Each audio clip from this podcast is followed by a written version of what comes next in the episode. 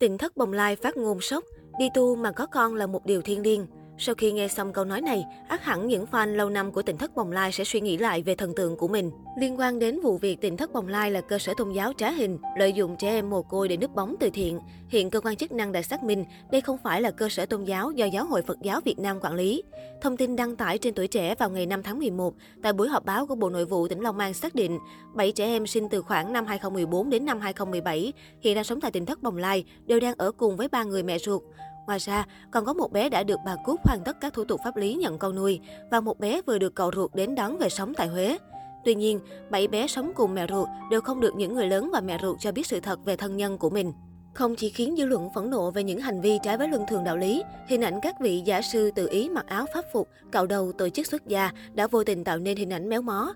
Đặc biệt, việc để các chú tiểu tham gia show truyền hình tìm kiếm tài năng nhận về không ít bình luận trái chiều. Trao đổi với tờ Trí thức trẻ, anh Hoàng Nguyên, đại diện tỉnh thất Bồng Lai, tên gọi khác là Thiền Am bên bờ vũ trụ cho biết, gần một tuần sau khi bị hàng trăm YouTuber, người dân hiếu kỳ vây kín tỉnh thất vì bà Nguyễn Phương Hằng ghé thăm, đến hiện tại, mọi người trong cơ sở này vẫn chưa hết hoảng sợ. Sự việc này cũng ảnh hưởng nghiêm trọng đến sự riêng tư đối với tư gia của ông. Cũng theo anh Hoàng Nguyên, thầy ông nội Lê Tùng Vân hiện tại sức khỏe đã yếu, ông phải nằm võng không đi đứng được. Qua sự việc của bà Phương Hằng, nhóm người thuộc tỉnh thất Bồng Lai cũng tuyên bố sẽ kết thúc câu chuyện lùm xùm tại đây. Từ trước tới nay, chúng tôi chỉ có hai lần phát ngôn chính thức qua đoạn video của ông Lê Tùng Vân. Tuy nhiên, lần nói chuyện thứ hai cũng sẽ là lần cuối cùng, bởi chúng tôi quyết định sẽ không đôi co với bà Phương Hằng nữa. Bởi lẽ bà ấy nhỏ hơn sư phụ tôi, mà dùng những lời lẽ rất khó nghe. Hoàng Nguyên nói với tờ này, Mặc dù đã tuyên bố rút khỏi các drama trên mạng xã hội, nhưng netizen vẫn sốc khi truyền tay nhau đoạn clip tình thất bồng lai nói về việc người tu hành có con. Cụ thể, tu sĩ Nhất Nguyên chia sẻ, kể cả tôi có con, có chồng, đó là chuyện riêng tư của người ta, ai cho phép đem ra nói. Tu sĩ Nhị Nguyên tiếp lời, nếu mà trong này có Ngọc Xuân có con, đó là một điều thiên liêng, phải khen và chúc mừng chứ. Tại sao lại đem cái điều thiên liêng đó ra để mà bôi nhọ? Được biết, phát ngôn này có từ năm 2020, thời điểm tỉnh thất bồng lai đáp trả Facebooker Nguyễn Sinh người đầu tiên đứng ra vạch trần sự thật giả tu. Trong series này, hiệp sĩ đường phố nhiều lần tìm ra bằng chứng, nhân chứng sống kể lại tội ác của chủ trì Lê Tùng Vân.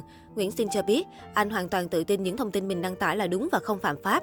Phương Hằng con, con nhớ là thầy nói chuyện với con rất là lịch sự. Sao mà con nói chuyện với thầy du côn, du đảng, lời lẽ tục tiểu vậy con? Con đòi lấy dao cắt cổ quý của thầy, rồi đem xe ra đổ cho vịt ăn hả con? Sao một người đàn bà, khu du lịch văn hóa Đại Nam, mà cái người điều khiển lại không văn hóa vậy con? Tại sao vậy? Con làm thầy thất vọng quá. Bao nhiêu sự thần tượng đối với Đại Nam thân yêu tăng thành theo mây khói, quá uổng. Một người đàn bà cầm đầu khu văn hóa cho cả Việt Nam chiêm ngưỡng, mà lại nói toàn lời du côn, du đảng không? Con nhớ nhà, có thể đây là lần cuối cùng của thầy đối với con, bởi vì thầy không có hơi đâu mà nói chuyện với một kẻ tâm hồn tục tiểu như vậy. Ông Lê Tùng Vân đáp trả bà Phương Hằng khi bị yêu cầu xét nghiệm ADN. Liên quan đến vấn đề trên, mới đây tu sĩ Nhất Nguyên, đại diện của tỉnh thất một lần nữa lên tiếng trên tờ Doanh nghiệp và Tiếp thị. Người này nói, tôi xin trả lời hộ các sư cô rằng các cô là mẹ của các bé là đúng. Tuy nhiên, họ chỉ là mẹ của các bé trên mặt giấy tờ mà thôi. Bất kỳ đứa nhỏ nào cũng cần làm giấy tờ cho nó đi học, rồi nó cũng cần phải làm căn cước công dân sau này nữa. Vì vậy, việc có mẹ đứng tên trên giấy khai sinh là hoàn toàn bình thường. Vừa qua khi những lùm xùm xảy ra, các sư cô cũng không bị ảnh hưởng tâm lý nhiều, bởi khi họ xác định đã đi tu thì không quan trọng điều tiếng xã hội nữa, chỉ mong các đứa trẻ sống tốt, được nuôi dạy đàng hoàng là được rồi. Đặc biệt vị tu sĩ còn chia sẻ thêm với tờ báo trên những hình ảnh chứng minh tình thất nhận nuôi trẻ tại bệnh viện. Tuy nhiên, đệ tử của ông Lê Tùng Vân từ chối cung cấp thông tin địa điểm nằm nhận nuôi các bé với lý do cần bảo mật danh tính.